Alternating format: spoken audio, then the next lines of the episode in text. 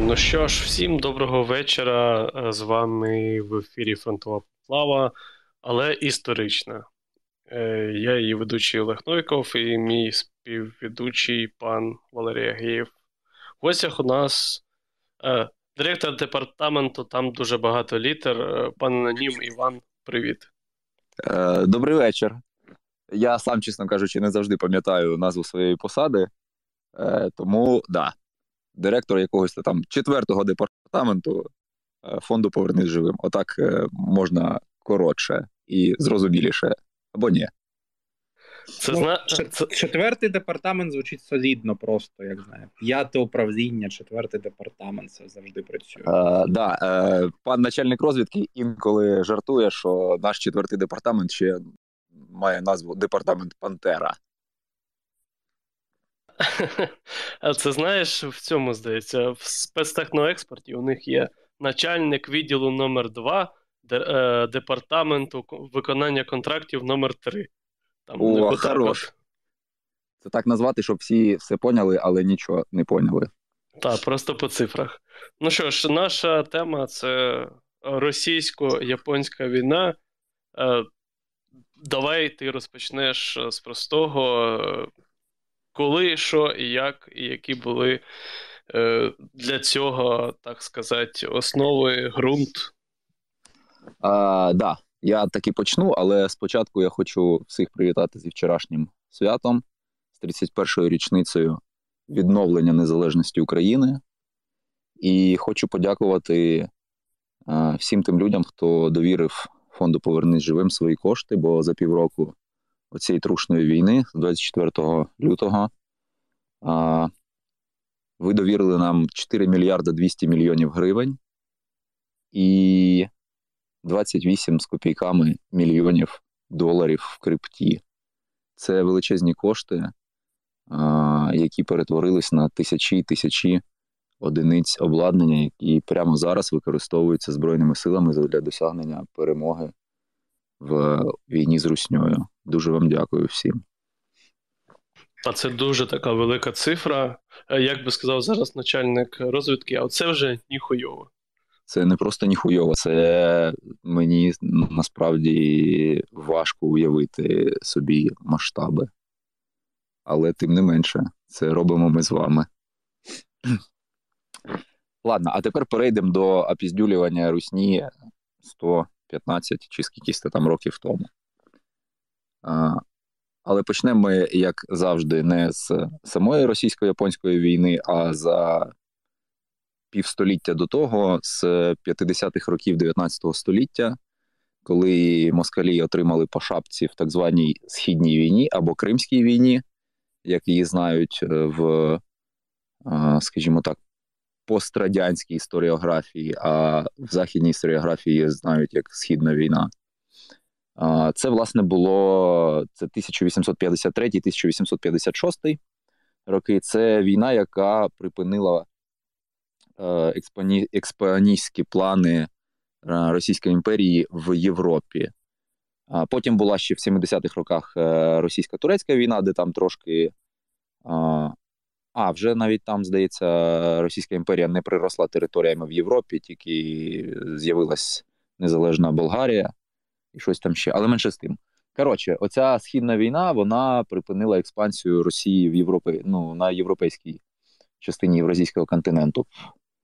В 1890-х роках е, приблизно така ж сама історія, тобто експанізм е, РІ імперії, закінчився на території Східної, ой, не Східної, Центральної Азії, тому що Російська імперія вийшла на кордони з Персією та з Афганістаном що потягнуло за собою а, сутички в політичній сфері з е, Британською імперією, яка власне вважала Центральну Азію це таким передовим форпостом своєї перлини, а перлиною Британської імперії була Індія. Це от одна сторона того, чому в, на початку ХХ століття стала можлива російсько-японська війна, це власне от е, те, що в Азії, в Центральній Азії в Європі Росії вже не дали лізти, Відповідно, оскільки е, російська державність вона завжди була експані... ек... яке важке слово я вибрав. Коротше, завжди вони хотіли собі хапанути нові території. Власне, все, що і зараз відбувається. Тому вони полізли на далекий схід. І в тих же 1850-60-х роках вони за пекінським, здається, договором чи не пекінським якимось то там. Коротше, віджали у Китая територію Примор'я і Приамурського краю. Величезний шматок е, сучасної, сучасного Сибіру на узбережжі ну, на, на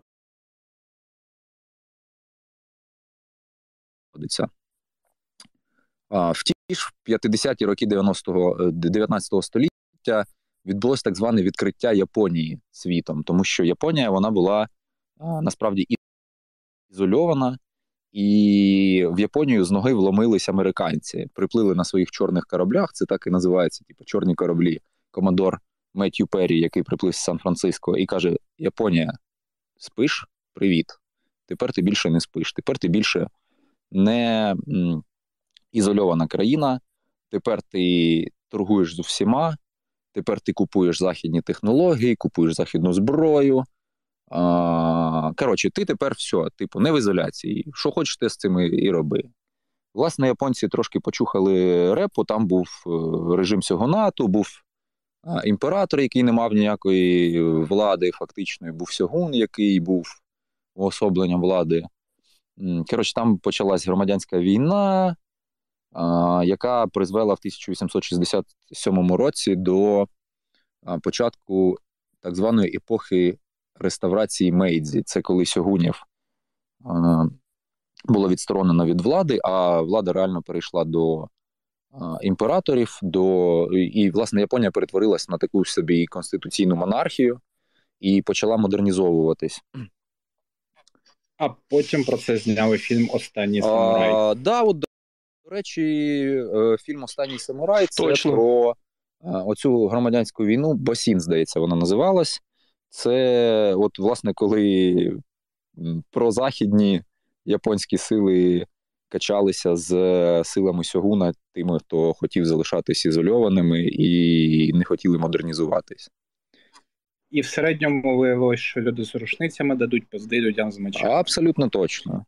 А ще коли у людей з рушницями є ще так звана е, мітральєза, це такий прообраз кулемета, коли дядько сидить і крутить, знаєте, таку ручку, і, типу, і і все, от воно стріляє. Коротше, такий прообраз кулемета. Ладно, це трошки не наша тема. Коротше, і так вийшло, що тут і Японія модернізується. Причому Японія модернізувалась доволі по-хитрому. Вона брала промислові технології захід, західного світу а, і качала на цьому свою економіку, і перебудовувала свою армію, і перебудовувала свій флот, точніше, будувала взагалі флот.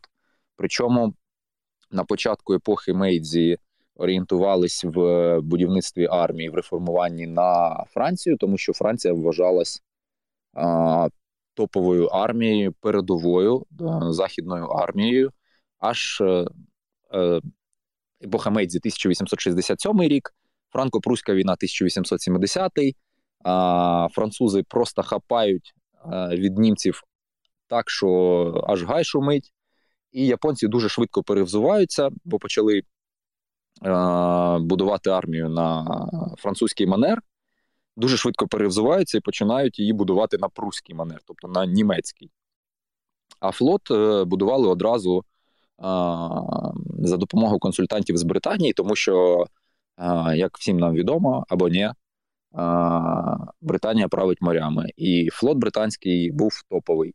І таким і залишається і до чого до, до цього часу, незважаючи на те, що віддали пальму первенства а, в принаймні в кількостях, а, і вже дуже давно, дуже дуже давно віддали Сполученим Штатам. Тим не менше, британський флот це прям топчик.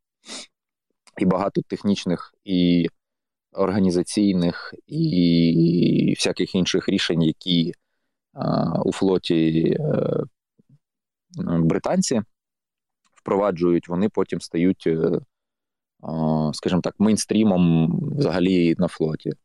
Ну, наприклад, е, авіаносці з повністю закритими палубами. Оце вигадали британці до Другої світової війни. Амери, наприклад, починали Другу світову війну, і японці а, з тим, що був ангар відкритий авіаційний, а, а політна палуба вона була над ним, і фактично політна палуба, ну вона, знаєте, така була як дах. При при цьому були такі, типа, стійки, які її підтримували, і все це було відкрите. Але ладно, це коротше взагалі не проти, не, не, не туди я забіг, як завжди. Ну і от, Японія модернізується. А пам'ятаєте, ми з вами ще під час першої історичної поплави говорили говорили про таке е, явище, як соціальний дарвінізм. Це про те, що є боротьба видів в природі, так само є боротьба між різними суспільствами, і перемогу в ньому фактично отримують ті, хто краще за все пристосовується до зовнішніх обставин, і звідси теорії расизму, Євгеніка і всяка всяка всяка шляпа.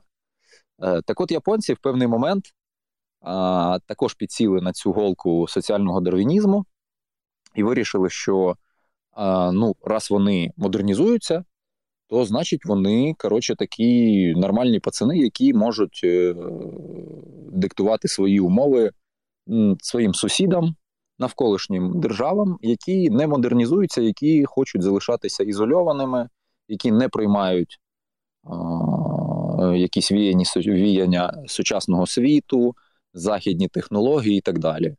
А поблизу Японії у нас є цинський Китай і Корея.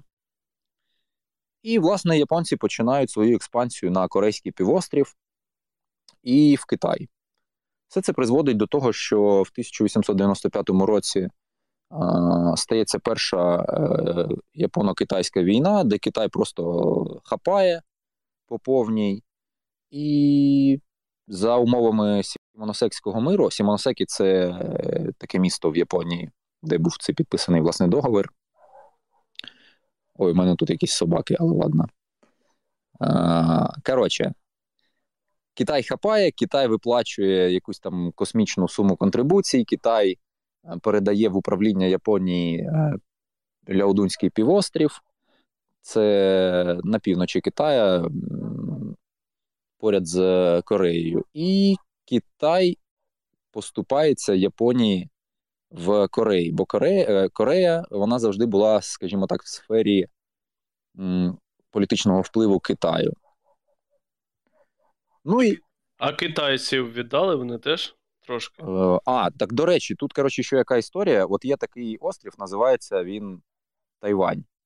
Або раніше він називався Формоза, а зараз Тайвань. Так от, е, Тайвань перейшов під, під японську юрисдикцію в 1895 році і повернувся Китаю тільки за умовами а, закінчення Другої світової війни, коли от підписали мирний договір в Токійському заліві заливі на борту а, лінійного корабля Battleship Міссурі, там, де а, Дуглас Макартур його підписував, і всякі японські пацани.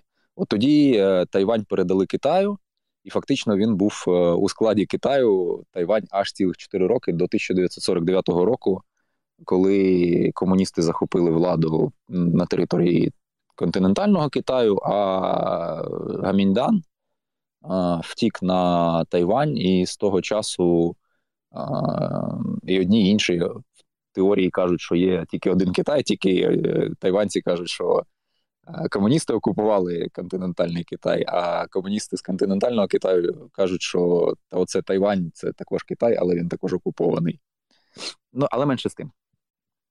Коротше, да, Японія трошки нахапала собі територій, трошки нахапала собі грошей, але е, Франція, Німеччина, здається, і Російська імперія кажуть: чуєш Японія, а ти тут не офігела оце от так залазити в Китай, хапати собі пів Манчжурії, а Манчжурія це північний регіон китайський, е, зокрема, оцей півострів Ляодун, це територія Манчжурії.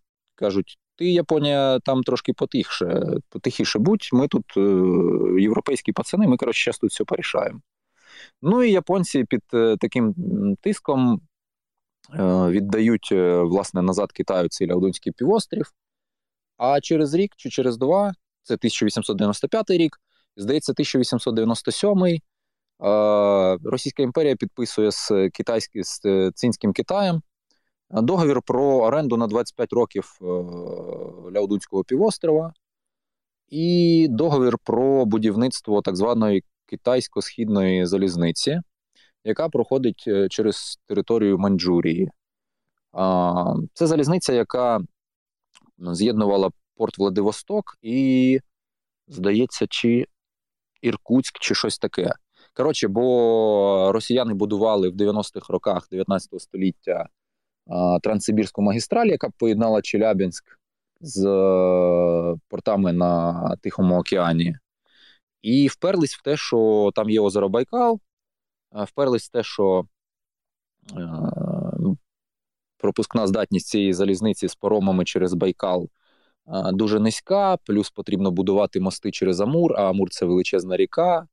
А Росія завжди була технологічно відстала і не могла побудувати ті мости, і вирішили взяти ну, от таким чином, типу, домовитись про те, щоб е, російська залізниця проходила через територію китайську. І, власне, під цю під цю історію почали будувати цю залізницю китайську східну, почали туди в Манчжурію перекидати війська, які, типу, ніби як для охорони цієї залізниці. Почали будувати станції на цій залізниці, зокрема, наприклад, місто Харбін, китайське, от воно побудовано як станція китайсько-східної залізниці. Плюс в 1900 році в Китаї почалося так зване боксерське повстання. А це було якраз таки антизахідне повстання проти всяких християн, проти всяких британців, росіян, німців, французів, які собі понавіджимали купу концесій в Китаї з розробки корисних копалин взяли купу територій в оренду, та ж е, Росія Ляодунський півострів. Британці, наприклад, е, мали в концесії, не в концесії, а в оренді порт Вейхайвей навпроти цього Ляодунського півострова, трошки південніше нього. Німці, наприклад, мали е, в оренді порт Циндао, французи собі щось мали.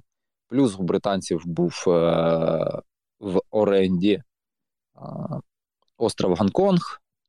У португальців був, була колонія Макао, нинішній Гуанчжоу, здається, чи ні?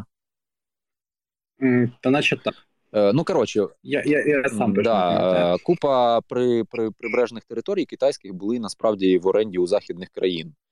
Ну, а китайці це не не зовсім влаштовували. Вони почали повстання, і це повстання було придушено не китайськими силами, а силами так званої коаліції восьми держав. Це Російська імперія, Японія, Сполучені Штати, Британія, Італія, Австро-Угорщина, Німеччина. Здається, все. Це, до речі, я вибач, я тебе на секунду переб'ю. Це дуже цікаво, як ну, Росія насправді поводилася як абсолютно нормальна класична колоніальна держава, а зараз Росія будує свій свій імідж на тому, що вона не колоніальна держава, вона взагалі біла і пушиста, але поводилася вона ну точно так само, як та ж сама Британія, тобто, взагалі, без ніяких е, Росія абсолютно точно завжди була колоніальною імперією, абсолютно точно. При тому, що купа російських і радянських істориків. Е, писали про те, що Російська імперія це так званий melting pot, плавильний е, казан, типу, типу як Сполучені Штати. При тому, при всьому, в Російській імперії існувала така категорія людей, як інородці.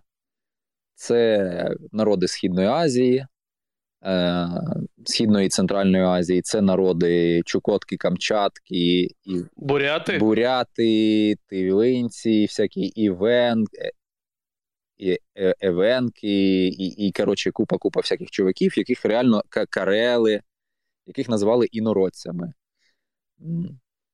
Тому Російська імперія завжди була колоніальною. І на відміну від британців, які мало хто знає, напевно, у нас, британці розвивали місцеві еліти. де б вони не були: в Індії, е, в Африці та будь-де. От вони вкладалися в місцеві еліти. Російська імперія ніколи цього не робила. Е, але знов повернемося до наших е, манджурських баранів, скажімо так. Власне, Росія будує цю китайську східну залізницю, вводить туди війська. Японію це трохи тригерить, тому що фактично Японія виграла японсько-китайську війну, а потім під тиском західних країн мала піти з території Китаю, що сприйнялось як не те, що несправедливо, а типу, якого хера? Типу, ми японці, ми модернізована нація, ми краще цих е, всратих китайців, а, знову ж таки, соціальний дарвінізм. І тут приходять якісь європейці і вказують нам наше місце. При тому, що тому ну, японці, оскільки вони модернізувались, вони в своїй свідомості стали прирівнювати себе до європейців. А європейці, нагадаю, на момент кінця 19-го, початку 20-го століття вони правили всім світом, і ніхто чхнути не міг без е, дозволу європейців ніде. Бо якась Британія або Франція відправляла пару канонерських човнів, які приходили і казали: Чуєш, спиш? Привіт! Зараз ми все порішаємо. А, Власне, я думав, ти мені. Ні, я кажу, що там е, щось щось мав проти європейців в кінці 19 століття.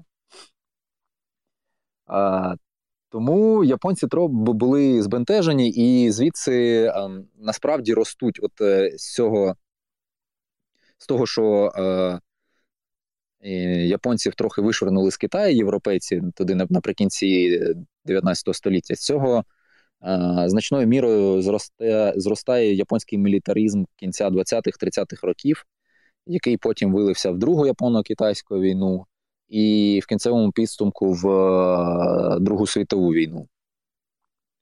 Власне, японці побачили, що росіяни а, залізли в Манчжурію, і навіть на Манчжурії не збираються зупинятись, а лізуть і в Япо... в, точніше в Корею, бо росіяни якимось магічним чином купили у корейського уряду концесії на так звані лісозаготовельні концесії на прикордонній між Кореєю та Китаєм е, ріці Ялу. Ну, Економічні концесії. Коротше, там рубали ліс і вивозили його через порт Владивосток. І під е, цю шуміху почали вводити на також на для охор... ніби як для охорони цих концесій, почали вводити війська російські на територію Кореї. Власне, там взагалі задумка була з е, цими концесіями лісозаготівельними. Задумка була така, як е, свого часу у британців в Індії, коли є британська остинська компанія, яка керує просто цілими територіями на території субконтиненту індійського, ну тобто на а, як там цей півострів називається, де Індія розташований, неважливо. У да, Індостан точно. У приватної групи компанії є своя армія, є свої урядовці, є коротше, купа а, ознак е, держави, але тим не менше вона під юрисдикцією іншої держави. От задумка була приблизно така: типу, зараз ми зайдемо в Корею, створимо там приватне підприємство, потім е, зробимо підпорядковану йому армію, а потім почнемо адмініструвати території, на яких е, власне ведеться економічна діяльність цих компаній. Задумка хороша. Як як люди без айтішних ФОПів мучилися, щоб 5%? А, Скажи. Коротше, задумка була гарна насправді, але вона трошки запізнилась років на 150. А, Ну і от. Власне, японці кажуть, «Е, що ви ще і в Корею лізете. Корея це е, зона наших інтересів, економічних, політичних і і так далі. і так далі. А росіяни кажуть, так що, ну, хочемо, ліземо. Плюс росіян достатньо сильно штовхав в Азію, а саме на Тихий океан Кайзер Вільгельм. Кайзер Вільгельм був е, кузеном останнього російського царя Миколи II, і інколи в приватних листах писав щось типу такого: адмірал Атлантичного океану, адміралу Тихого океану, натякаючи Миколі II, що потрібно подивитись на сторону Азії і щось робити там. Ну коротше, Німеччина реально штовхала Росію до того, щоб е, конфліктувати з тим же Китаєм, е, з Японією і взагалі переводити туди е, свої сили. Тому всякі розкази комуністів про те, що Російській імперії була потрібна війна, аби не спалихнула революція, вони, типу, не не завжди а, правильні, а більше, скажімо так, це вигадана історія, як е, часто буває з комуністами, в принципі. Це було працювало трошечки навпаки. Да, да, да. Це була класична історія е, зіткнення кінця 19-го, початку 20-го століття, яких було достатньо багато, і які в кінцевому підсумку призвели до Першої світової війни. А а чому я взагалі вирішив поговорити сьогодні про російсько-японську війну? Тому що вона так само, як і англобурська, про яку ми говорили попередній раз, достатньо сильно повпливала на Першу світову і деякі технічні рішення, які були прийняті після російсько-японської, напряму вплинули на Першу світову і застосовувались в Першій світовій.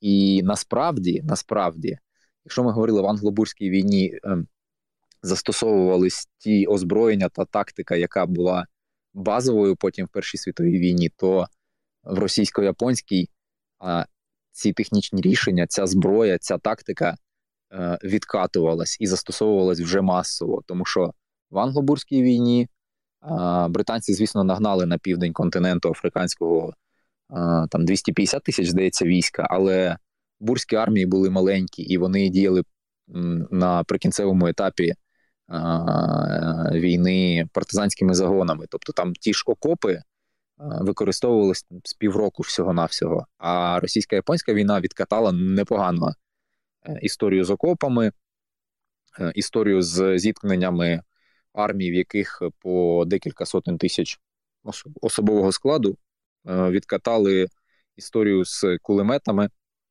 відкатали історію з скорострільною артилерією і е, багато чого. Наприклад, е, радіозв'язок, да, да, да, радіозв'язок і ще купу купу приколів. Наприклад, за результатами російсько-японської війни кулемети були переведені з артилерії в піхоту. Як вам таке?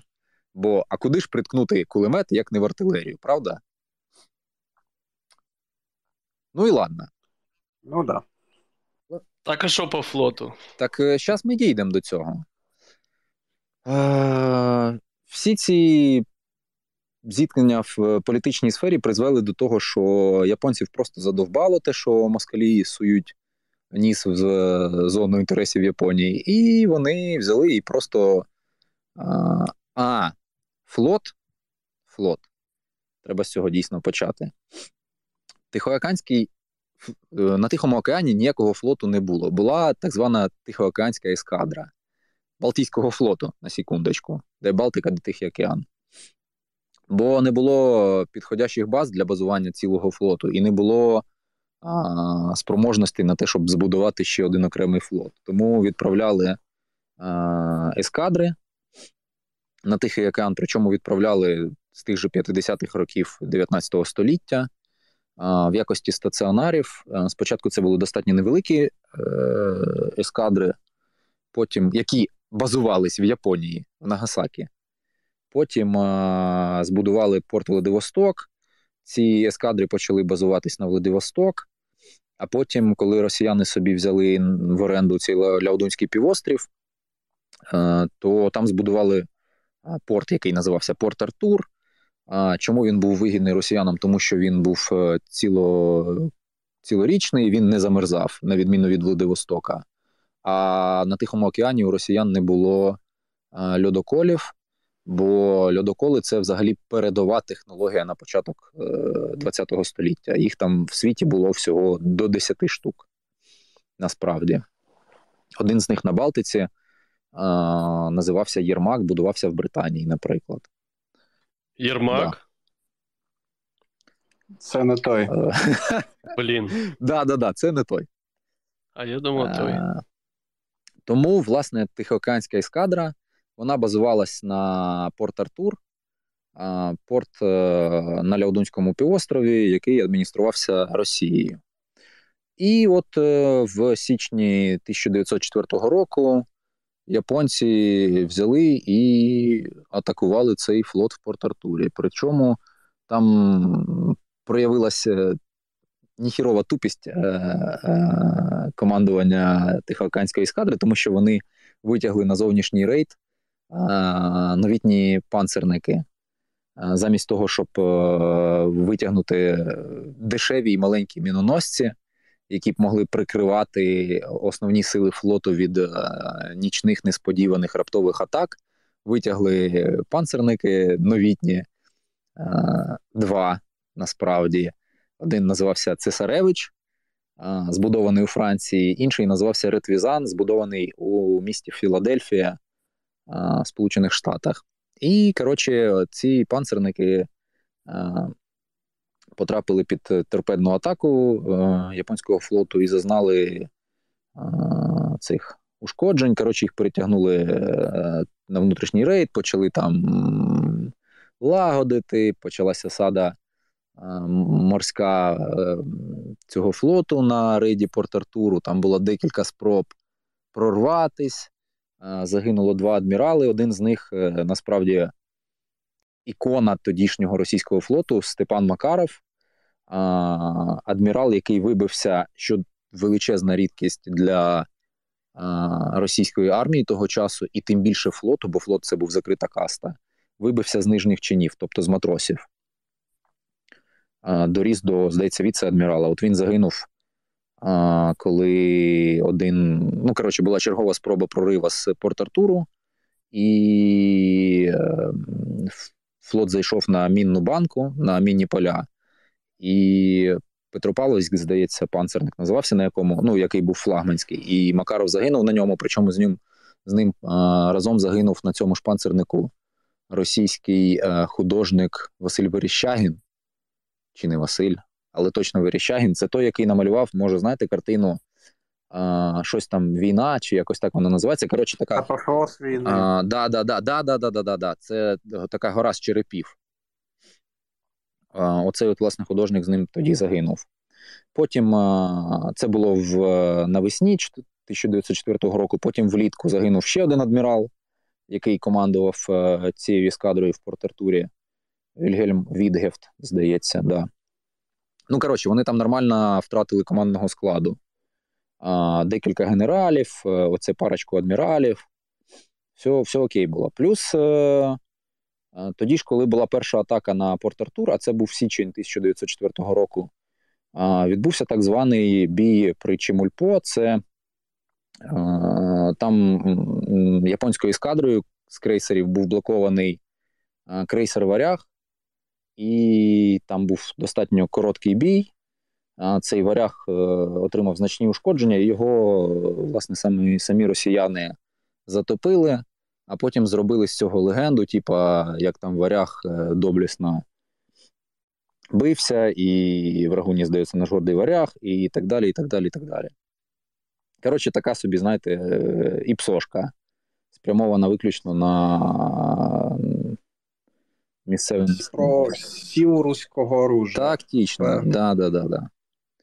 Да, Але здається, ж там два приколи. Власне, там мало хто загинув, наскільки я пам'ятаю, їх японці всі повитягали і засунули або в лагер для інтернованих, або в табір, або одразу відправили додому. А по-друге, цей варяг потім підняли, зробили з нього музей. Якщо О, це хороша історія. Я там трошки пізніше про це розкажу. Нам не тільки варяг підняли, а багато чого. А, Ну і от, коротше, ескадра блокована в Порт-Артурі. Є якісь три крейсери, чотири насправді у Владивостоку, Грамобой, Рюрік, Росія та Богатир. Богатир наскочив на камені і вибув з ладу до кінця війни. Ці три крейсера, що залишились, вони потроху там щось виходили в море, кошмарили е, торгівлю в Японському морі, в Жовтому морі, десь там ще, поки не нарвались на Піздюліну. І Рюрік був потоплений, а Громобой і Росія просто не вилазили більше з Владивостоку. Я так зрозумів, що у Росії завжди якась проблема з неймінгом була. Так. Да. Бо були, наприклад, е, був панцерник, який ну це вже про про другу ескадру. Да? Перша ескадра була блокована в Порт-Артурі, і російський е, імператор, е, власне, армійське і флотське командування почало чесати репу, що робити з цим всім е, ділом, бо війська відправляються, війська там собі воюють в Кореї е, на території Маньчжурії, а флот стоїть. А війна з острівною державою, з Японією, ну її неможливо виграти, якщо ти не контролюєш море. Відповідно, треба щось робити. Почали формувати на Балтиці другу ескадру, в склад якої війшло чотири новітніх броненосця, які виявились повним лайном, бо не мали ніякої. Коротше, вони мали схильність до того, щоб перекидатись. Е, що, власне, три з чотирьох і зробили під час е, цусимського бою. Так от у другій ескадрі був, е, наприклад, панцерник, якого якого звали Аслябя. Це якийсь богатир був, який, коли була Куликовська битва, здається. Е, типу, типу, з ким, з, ким, з кимось там він е, типу бився. А ще був е, панцерник, який називався Сісой Великий. А на Чорноморському флоті був е, панцерник, який називався 12 апостолів. А ще там же був панцерник, який називався Нітронь Міня. Як вам таке? Есмінець не бійте кращого бісця. Да, да, хорош. А, Власне, да, формується на десь влітку 1904 року друга Тихоокеанська ескадра, а, в ній 38 вимпелів, 8 броненосців, панцерників, якась кількість е, крейсерів, якась кількість міноносців і ем, суда забезпечення, плавмайстерні, транспорти, які везуть вугілля, боєприпаси і всяке, всяке, всяке. І оця от е, армада шльопає через весь світ, типу, на те, щоб деблокувати Артурську ескадру і разом з нею піти у Владивосток і вже, власне, з е, порта Владивосток висуватись на те, щоб е, воювати в морі. Поки вся ця армада шльопала кудись то там, біля берегів е, Британії відбувся так званий бій на Догербанці або гульський інцидент. Це коли коротше, ця вся, вся ця ескадра нарвалась на риболовецьку флотилію і відкрила вогонь, е, за рахунок чого була, наприклад, крейсер Аврора, який потім в е, жовтневу революцію там трошки відмітився, отримав е, ушкодження, був вбитий судовий священник. Ще там хтось. Ну, коротше, типу, типовий friendly fire. Це насправді про те, як ця ескадра друга сформована була, і Е, як були відпрацьовані якісь тактичні маневри, як е, командири кораблів знали один одного. Це ж не єдиний епізод в цій ескадрі, ну поки вони допливли. Там ж це відбувалося декілька разів.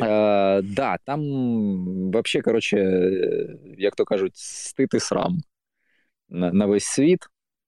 Вони дійшли до Мадагаскару, бо Мадагаскар був французькою територією на той момент. Франція була союзником, і французи, типу, коротше, не зовсім дотримувались законів нейтралітету і не не виганяли а, цей другу ескадру зі своїх портів. Стояли вони на Мадагаскарі там щось місяць-півтора, Поки стояли на Мадагаскарі, прийшло повідомлення про те, що Порт Артур впав, а ескадра, яка була блокована в Порт Артурі, потоплена навіть не е, в бою з японським флотом, і навіть не корабельною артилерією японського флоту, а польовою артилерією це взагалі нонсенс. А, Щось типу такого. Як бачимо, ці традиції сильні е, да, да, от, в е, російському флоті і понині. Да. Люблять вони, скажімо так, символізм москалі і традиції. Ну от е, і наслідують їх. Е, Да, про цю я, я секунду ще переб'ю. Про цю ескадру, власне, є шикарний відос. Там трохи підозрівав автор в плані, що він не знає, чи Крим, але сам відос доволі забавний. На англійською я може його потім потім дам на нього лінку, угу. якщо знайду де він. Так, да, було б непогано, бо я не не бачив, напевно. Я колись читав е, Новікова прибоя Сусіма, це, типу, вже радянського часу письменник, який був батальором на панцернику Орел під час Цусимської битви. І, А панцерник Орел це от е, один з чотирьох оцих новітніх, про які я кажу, який не, не був потоплений. Тобто, фактично він її писав як очевидець, але з тим, що ну, це вже був комуністичний письменник, і там все описується як те, що от якби радянська влада була, то особовий склад ескадри не був би деморалізованим, і командири були б краще, і сонце б світило яскравіше, і е, ці крокодили яких було на ескадрі, здається, двоє, яких е, купили десь в якомусь африканському порту, е, не жерли б матросів, і, а плав майстерня Камчатка не була б е, публічним домом плавучим. І багато-багато всього він там описує з точки зору комуніста, але ладно, менше з тим. Коротше, да, ескадра просто спозорилась, поки йшла. Плюс е, у неї не було достатньо боєзапасу. Транспорти, які доганяли, наздоганяли її, е, ну, типу, матеріально-технічного забезпечення, вони не везли БК з собою. Відповідно, ескадра не тренувалася стріляти. Це потім призвело до того, що під час Тусимської битви просто хапанули як як могли, коротше, по повній що називається. Плюс е, це були часи, коли е, кораблі ходили ще на вугіллі, не на нафті, а це тягнуло за собою те, що потрібно було бункеруватись раз на декілька днів, тобто перевантажувати вугілля з е, кораблів забезпечення на власне бойові суда. А це завжди задовбувало команду, бо це ну така собі історія, коли ти йдеш десь під екватором, да, де температура плюс 40, ти в залізяці, а тобі треба перекидати там, ну, наприклад, 900 або 1000 тонн вугілля. Ну, така собі історія насправді. Коротше, це все деморалізувало насправді особовий склад і зіграло да, свою роль під час вже Стусимського е, бою. А, Поки ця ескадра йшла на Балтиці з залишків флоту, всього, що могло а, ходити, хоч якось, і мало гармати, сформували так звану третю ескадру, в якій були навіть е, три панцерника берегової охорони, тобто, принципі, не мореходні суда, не для океанського плавання, але тим не менш якось вони там дійшли. А, Та і що? Коротше, вони з'єдналися, друга і третя ескадра. Дійшли до В'єтнаму. Тодішня французька колонія Аннам. А, От, власне, там вони з'єднались, і перед е, командуванням другої Тихоокеанської ескадри стояла вже на той момент задача просто пройти у Владивосток, бо Порт Артур вже пав, і ескадри не було. А, Було три шляхи насправді, як потрапити у Владивосток, спробувати принаймні. Це була Цусімська протока, а, це протока між е, Корейським півостровом і, власне, Японією був е, пролив Лаперуза, це пролив між е, Сахаліном та островом Хоккайдо японським. І був Сангарський пролив. Це пролив між е, Хоккайдо та Хансю, здається, японськими власне островами.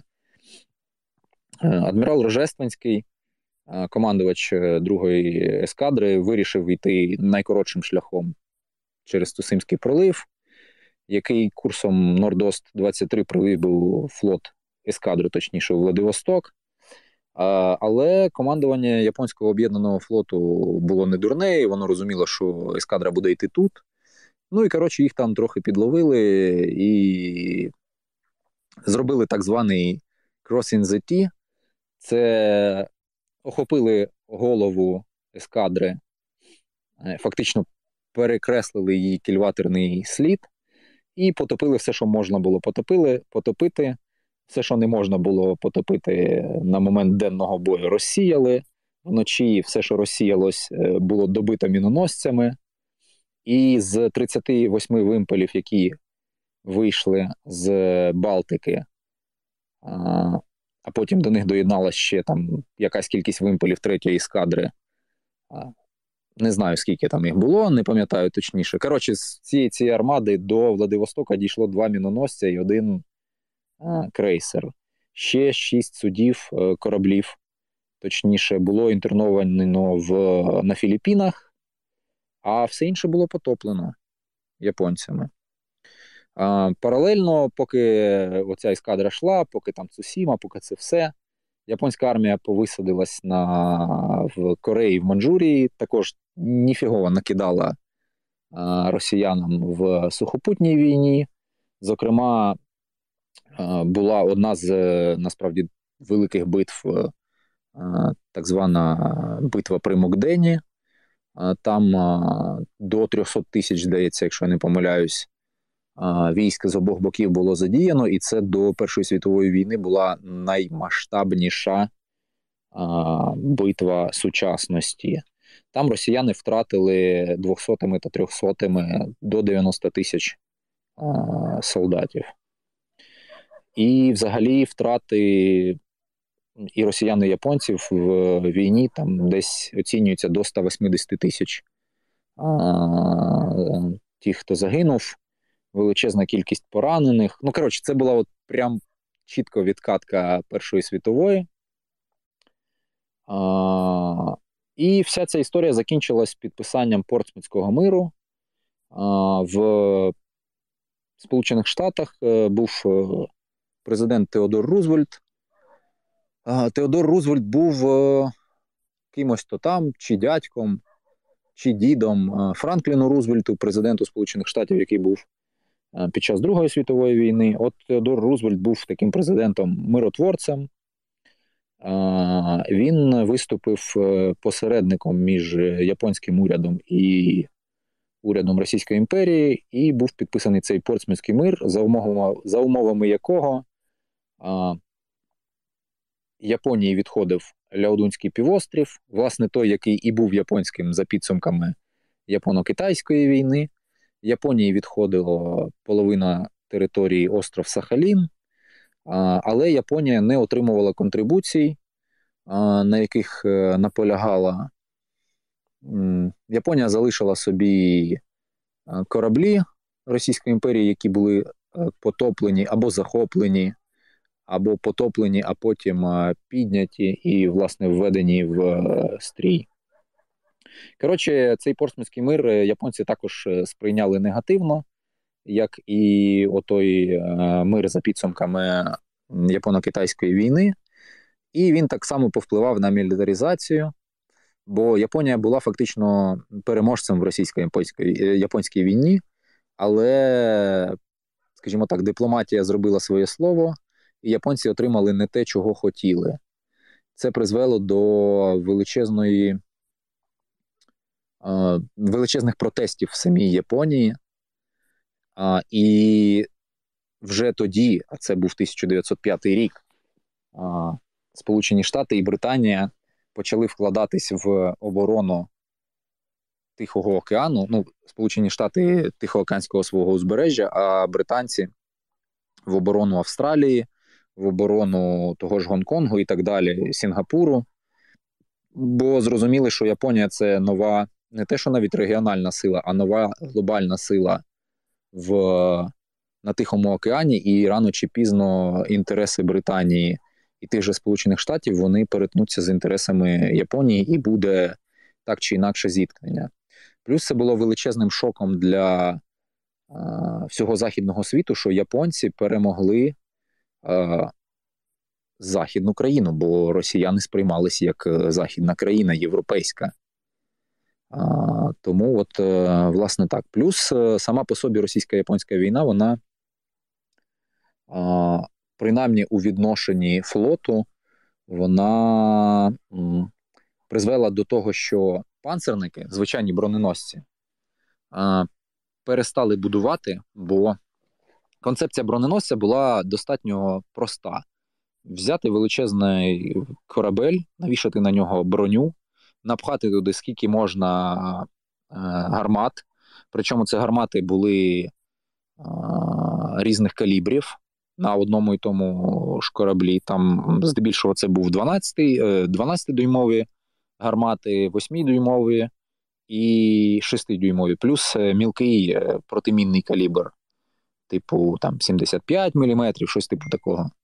За підсумками, коротше, ця концепція не працювала. Броненосці не показали себе а, як е, те, що що коротше, можна застосовувати в сучасній війні. І як наслідок, в 1906 році а, британці побудували корабель, який став родоначальником цілого класу так званих дредноутів. Це були кораблі, які самі ж британці називали Only Big Gun. Тобто кораблі, в основу концепції е, яких було покладено потужніше бронь, потужне бронювання, висока швидкість і тільки великий калібр. Причому навіть не 12-дюймовий, а 13, 14, 15 дюймів це навіть 18-дюймові були лінкори той же часів Другої світової вже Мікаса, здається, японський. А це ну, 400 з копійками міліметрів це вам не, не шуточки.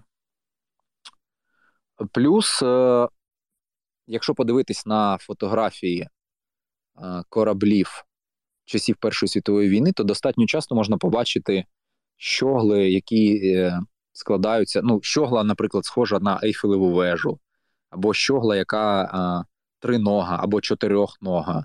Оце також наслідок російсько-японської війни, а саме Цусим, Цусимської битви. Чому так? Тому що на щоглах розташовувались дальномірні пости, тобто на щоглах розташовувалась оптика. І під час Цусими японці доволі непогано збивали російські щогли. І, відповідно, система управління артилерією на російських кораблях була знищена, навіть якщо артилерія не була знищена. І військово-морська думка дійшла до того, що якщо будувати щогли трьох-чотирьох ногами, то вони менш падатимуть, а відповідно не буде знищуватись система управління вогнем.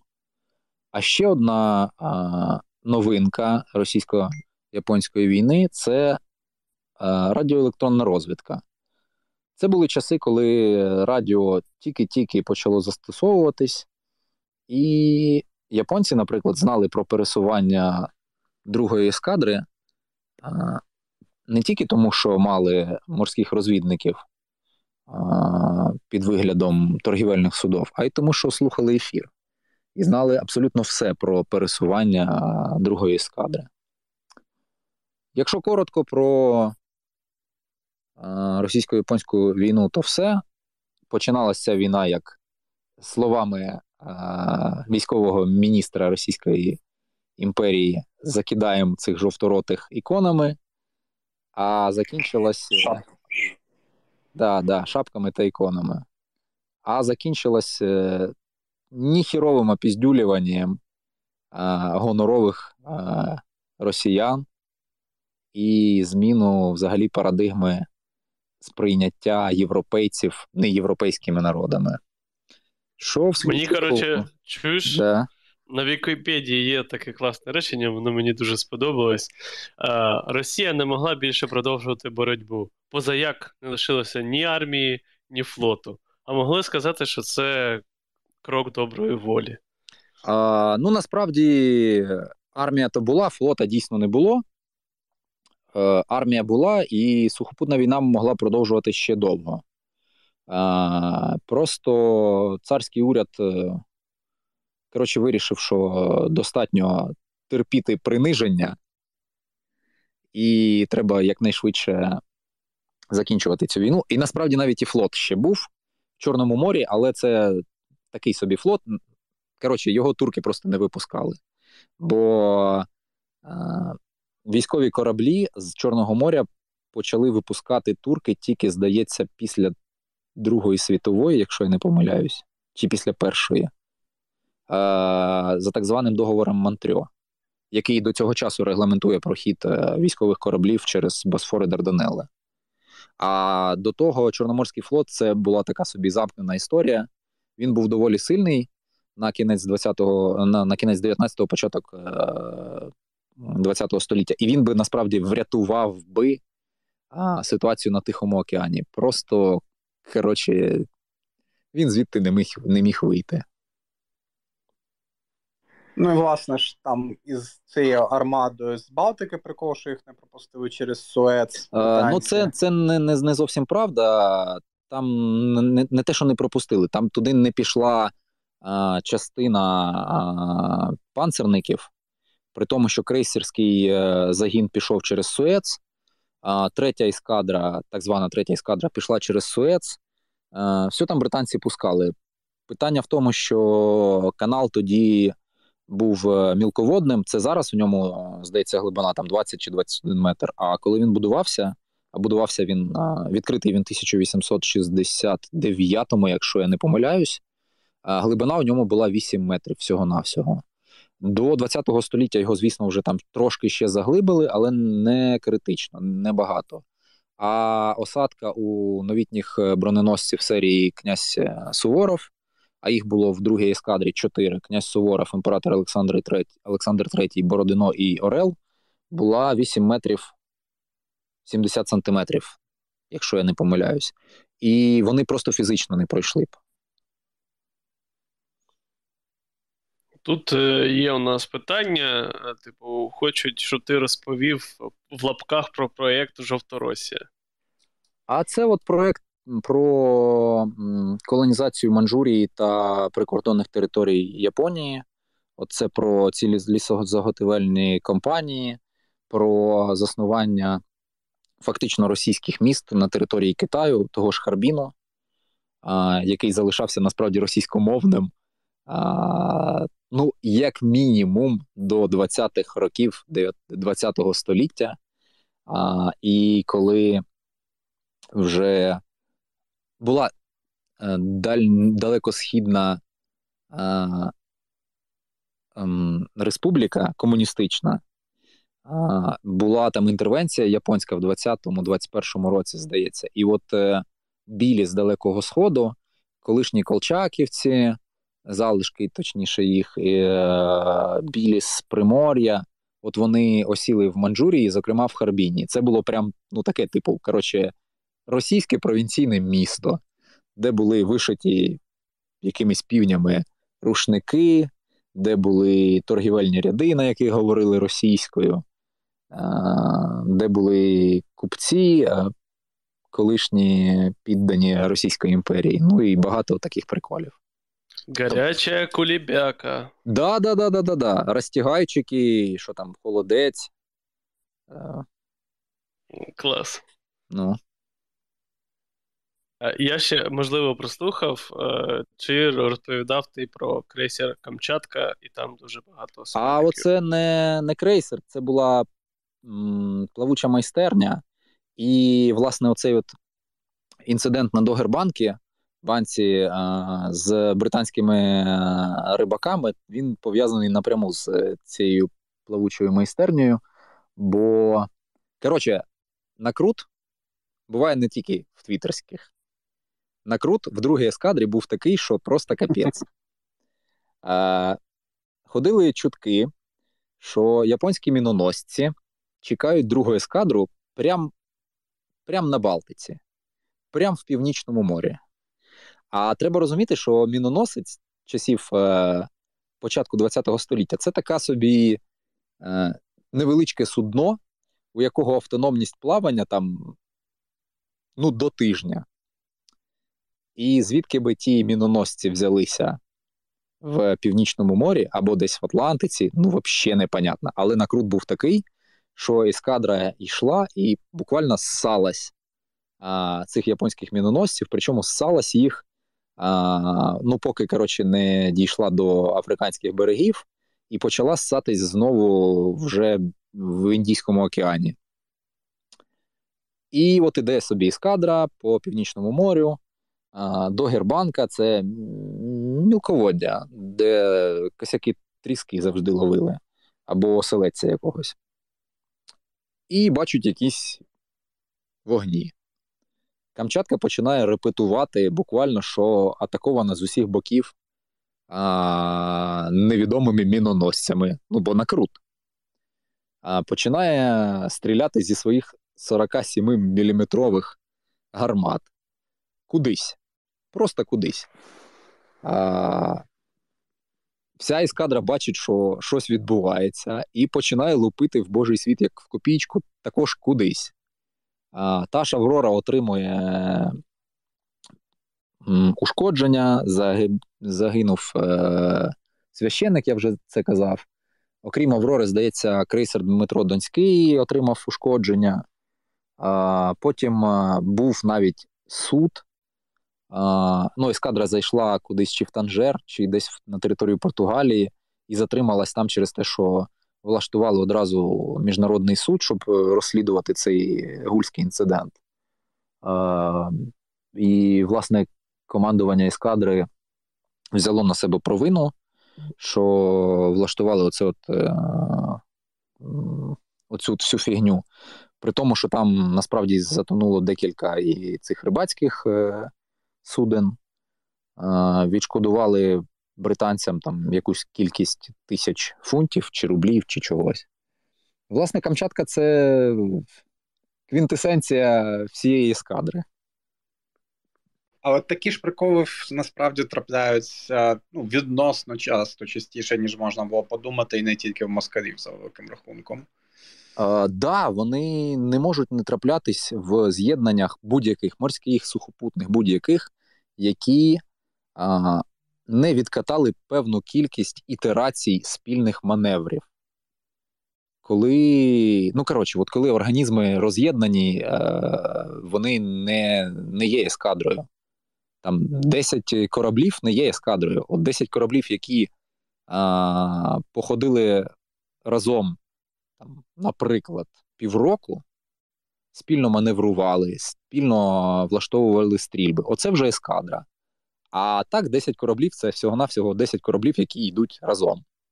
І стріляти вони будуть по-різному, і сприймати накази командувача по-різному, і позивні вони не будуть зчитувати один одного так, як треба, і так далі. Давай, мабуть, будемо потихесенько закруглятися. Е, Як все це вплинуло на Рашку, власне? А, а дуже просто, як і в подальшому Першу світову війну, росіяни сприйняли російсько-японську війну дуже позитивно. Типа, зараз ми накидаємо цим жовторотим дуже швиденько, бо а, що вони можуть? Маленька острівна нація, і взагалі вони, типу, недолюди. Ми тут. Е, білі і от это вот все європейці, а це якісь азіати. Зараз ми, коротше, все порішаємо. А не порішали. І вийшло так, що прямим наслідком російсько-японської війни стала перша революція 1905-1907, яка потягнула за собою зародки традицій конституціоналізму, парламентаризму, всяких там жовтневих едиктів, і те, що потім в 1917 році перетікло в яку-то там революцію. Лютневу. Да, в лютневу, не та, що жовтнева була. Е, ну, так, плюс е, росіяни почали перебудовувати армію, і ну, я би не сказав, що добре з цим впорались, але тим не менше впорались якось. А, І завдяки цьому ну, змогли трошки покачатись там в е, Першій світовій війні. Плюс започаткували нові програми розвитку флоту, а, змогли побудувати чотири дредноути, тобто оцих нових панцерників нового типу, чотири дредноути на Балтиці, а, так званий тип Гангут, здається, і три дредноути на Чорному морі. Е, імператриця Катерина чи два. Ні, три, здається. Е, Ну, от, власне, так це і, вплинуло на Російську імперію. Ну, плюс, е, як будь-яка війна, вона тягне за собою величезні е, фінансові витрати. Для Російської імперії війна коштувала понад 2 мільярди рублів, а це величезні кошти насправді. Бо якась корова коштувала десь приблизно рубль в селі.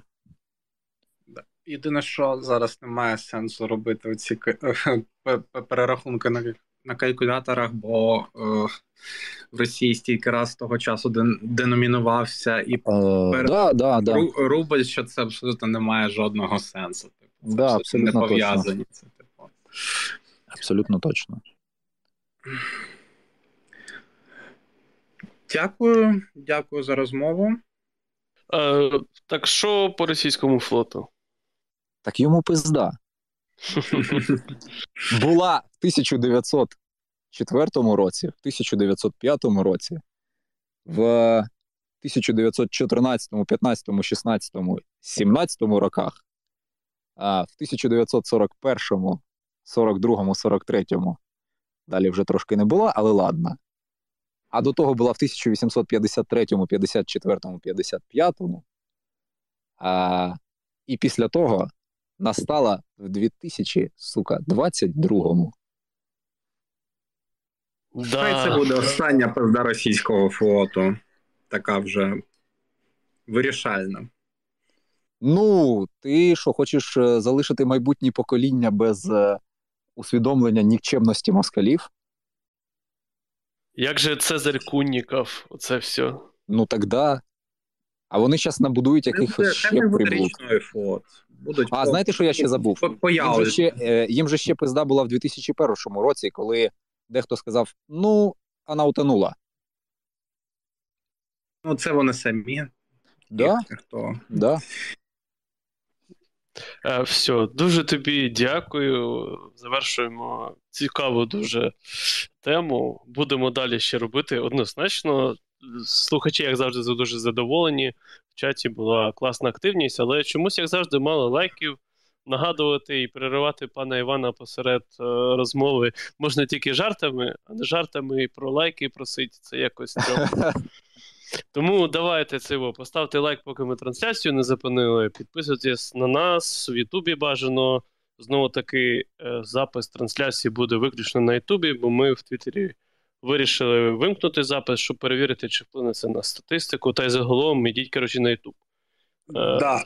А відос, про який я казав, можете подивитися, я його виклав останнім звітом. О, ну все, так. шикарно. Я знаю, так. що я буду завтра робити. Та він короткий, там 8 хвилин. А, ну окей. Так, і наступна фронтова поплава буде в неділю, десь як там завжди. у пів одинадцятої. Так, як завжди, це 100% в неділю одна точно буде. А от бачите, цього тижня вже друга і буде третя. Тому чекайте і всім добраніч. А ну, стой, стой, стой. Я знаєте, що ще забув? Я там ну. писав у себе анонс, я писав про власні п'яні співи. Це ж, звісно, стидненька трошки історія.